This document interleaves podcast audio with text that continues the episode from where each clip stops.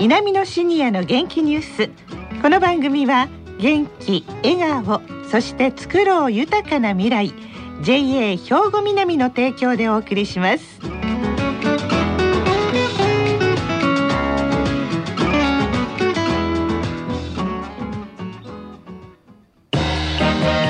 皆様の元気生活を応援する JA 兵庫南、近畿最大級の農産物直売所にじいろファーミン。おすすめは JA 兵庫南エリアの新鮮な地元農産物。にじいろファーミン、皆さんおはようございます。藤原まさみです。南野シニアの元気ニュースの時間ですが、今週と来週は特別企画として宝塚市にあります兵庫県阪神シニアカレッジの学生さんが企画した番組、題して阪神シニアの元気ニュースとしてお伝えいたします。それでは自己紹介からお願いします。おはようございます。国際理科医学科4年生の沖義弘です。健康学科4年生の松井努です。阪神人町創造講座6期生 OG 大原玲子です。同じく OG の松本京子です。同じく OG の安野真澄です。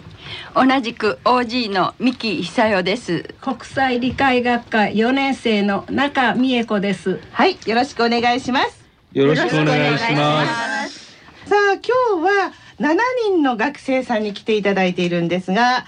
まずは皆さんが学んでいる阪神シニアカレッジってどんなところですかと7人皆さんにお答えいただくわけにはいきませんので、代表して松井さんお願いできますか。はい、私たちが通っております阪神シニアカレッジは阪神間の工学心に燃えたシニアのための大学であります、はい、4年生の国際理科医学科、健康学科、園芸学科と2年生の人町創造講座があります、はい、私は現在健康学科4年生に在籍しておりますが、講義はその道を極めた先生が担当し、より一層教養知識を含めることができます、はい。クラブは26クラブあり、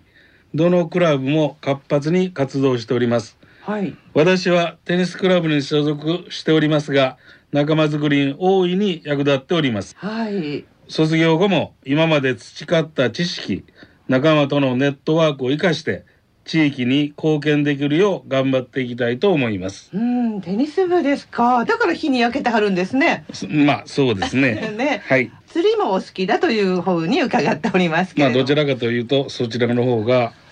本格的にやっておりますはい。さあ、阪神シニアカレッジといえば4月に校舎が新しくなったんですよね。ということでスタジオには阪神シニアカレッジの河野豊副学長に来ていただいております。副学長、よろしくお願いいたします、はい、よろしくお願いいたします。はい、阪神シニアカレッジ、ちょっと詳しく教えていただけますか。この学校はですね、神戸阪神地域お住まいの56歳以上の支援の方が学んでいただく場になっておりまして、はい、で兵庫県の生きがい創造協会が兵庫県の支援を受けて運営している学校なんです、うん、はい。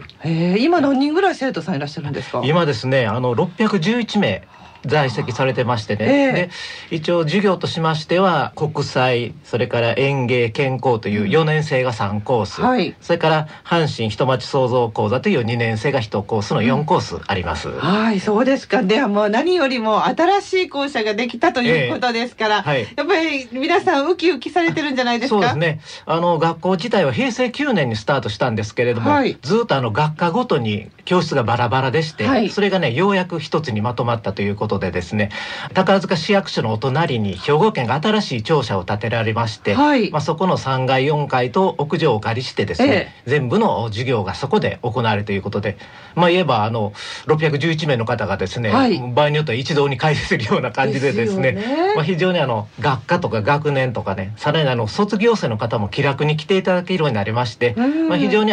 皆さん交わって新しいお友達作りとかということで、はい、非常に生き生きと皆さん来ていただいております、ね。今まではだから宝塚校があったり伊丹の駅前にあったりとか、はい、そのバラバラだったのが、特に阪神シニアカレッジは集まってこられる方がもう本当広域の方なんですよね。 そうですね、はい、それがもう今ひとところに新しい学びや校舎で勉強してらっしゃる、はいはい、で、そうですね、噂によると、屋上になんかすごいもんがあるって聞いたんですが屋上にですね、園芸学科の実習農園を作りましてですね、はい、で4階で授業を受けて、そしてすぐにその実践してみるということができるようなということで農園を置いておりまして、はい、今ね非常に作物もたくさんなってますし、お花もきれいに咲いております。だからもう本当すぐ上がったら畑があるという、畑がある、はい、ですからね、授業のない日も園芸学科の生徒さん来られてね、はい、自分が丹精込めて作られているお世話しに来られたりということで楽しんでおられます。そうですか。いやね、でもぜひこれ見ていただきたいですね、皆さんに、この屋上農園、はい、ね、これ見ていただくイベントとかなんか機会あるんでしょうか。そうですね、実は10月のですね9日と10日に私どもで文化祭があるんですけれども、はい、それに合わせましてオープンキャンパスということで学校の中を自由に見学していただけるという機会を設けております。なんか本当屋上庭園という感じで、そうですね、憩いの場所になるでしょうね。そうですね。ぜひ、はい、見ていただきたいと思います。はい、どうもありがとうございました。副学長の河野豊さんでした。というわけで、本当ね、皆さん新しい学び舎で学習されているんですが、それでは今日お越しいただきました皆様はどんなお勉強をされているのか、どんなクラブをされているのかというのを伺いたいと思います。まず、沖義弘さん。国際理解学科に在籍しております、はい、大学や研究機関などの専門分野の先生から、はい、世界の諸地域の問題課題を、文化政治経済などの多面的な角度から学んでいます。すごい難しいことを学んであるんですね昔からそういう世界情勢とか好きだったんですか。そうですね、結構興味はありました。でも本当に人気あるんですよね、阪神シニアカレッジではこの国際学科。そうです、一番人気があるんじゃないでしょうかね、はい、松井勤さんは、はい、健康学科でございます、テニスクラブに所属しておりまして、はい、仲間も増えましたし、授業も受けることによってですね、充実した日々を送らせていただいていると、はい、何よりも認知症予防になっているというふうなことで健康学科は素晴らしいと思っております。それも大事ですもんね、はい、そうですね。そして、はい、中美恵子さんは、はい、はい、国際理解学科ということで、私世界史とか国際情勢がちょっと知識が遠いのでそうなんですか、はい、ちょっと勉強したいなと思ってこの科を選びました。女性もいらっしゃるんですね、はい、3分の1は女性です。そうですか、はい、例えばね、具体的にどんなことを勉強するんですか。はい、例えば東南アジアであればジャガイモとかこういう収穫ができてるとか、はい、はいとか絵画とか美術的なことも、はい、勉強させてもらってます。幅広く生活、はいはい、文化、はい、全て世界を知ろうという、はいはい、そういうことだったんですね。でクラブは何入ってあるんですか。クラブは外国を知る会やちょっと今退いてるんですけど、うん、それと歴史探訪クラブって言って、はい、今度は明石城の方に行くんですけど、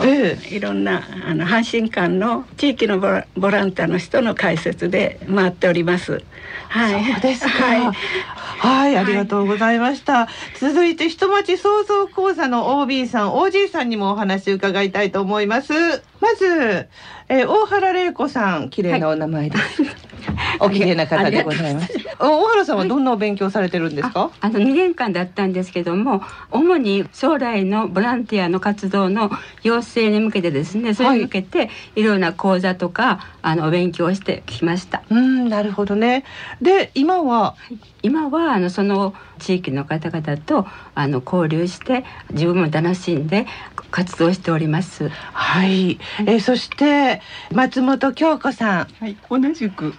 ボランティアの、授業でいろんなことを、みんな選択するんですけども、はい、その中でコーラスということを選択して、それがこの今のアザレアセブンの、はい、活動につながったわけです。そうですね、はい、今アザレアセブンというコーラスをされているということで、はい、このアザレアセブンについては来週詳しくお届けいたしますので、どうぞお楽しみになさってください。そして安野真澄さん、はい、はい、安野さんは人町創造講座を受けたんですけど、はい、その2年間で講師の方からいろんなお話を聞いて知識を広めることができました、それまであまりボランティアに関わってこなかったんですけど、この勉強を兼ねてボランティア活動にも参加させてもらいました。で、このボランティア活動を通して、卒業してからもずっと付き合える仲間ができたんですけど、それが一番の収穫です。そして三木久代さんは、いや私ねちょっと落ち込んでる時期があって、その時に友達にボランティアに興味があるんだったらこういうところがあるよって教えてもらって、それでクラブ活動でこのコーラスされてて、本当は私はグループが最初違ったんですけど、ちょっと遅れて受け入れてもらえて、今まで続いてるんですけど、思いっきり声出して月に2回なんですけども、楽しくさせてもらってます。そうですか。で今もそのボランティアで歌ったりもされてるんですか？してますね。そっか、じゃあもう人町創造講座で勉強したことを今も生かし続けてらっしゃる皆さんということなんですね。いやもう本当皆さんお元気で積極的にボランティアや勉強学習に取り組んでらっしゃるんですね、副学長。そうですね、特にボランティア活動なんかはですね、こう言ってなんですけど授業以上に熱心に皆さん取り組んでおられます。いや、やっぱりそれだけ学生生活が楽しい充実しているってことなんですね。そうですね、やっぱり来られてですね、お友達がそこで増えたりとかね、で授業を受けて、それから午後にですねクラブ活動とか地域活動をして、その後みんなでいっぱい飲みに行こうかとかねいうことで毎日毎日本当に楽しんでおられるなというふうな印象を受けてますね。そのあたりはやっぱり大人ならではですね、親睦を兼ねていっぱいやる、美味しいものを食べる、多分これからね生涯のお友達になっていうことだと思いますけどね。今日は阪神シニアカレッジご紹介いただいたんですが、この放送を聞いて阪神シニアカレッジに興味を持ってくださった方も多いかと思うんですが、副学長、来年の2020年度の学生さんの募集をですね、1月6日から10日までの間受け付けさせていただこうというふうに考えてございます。で、10月の半ばになりましたら来年度の新しい募集要項ができますので、例えば郵送をご希望であればですね、私どもの方ご連絡いただければでき次第郵送させていただきます。ぜひよろしくお願いいたしますね。さあこの阪神シニアカレッジお問い合わせ電話番号は 0797-26-8001 0797-26-8001 番までお願いいたします。さあ来週は今日もお話の中に出てまいりましたボランティアのコーラスグループアザレアセブンをご紹介いたします。皆様の元気生活を応援する JA 兵庫南、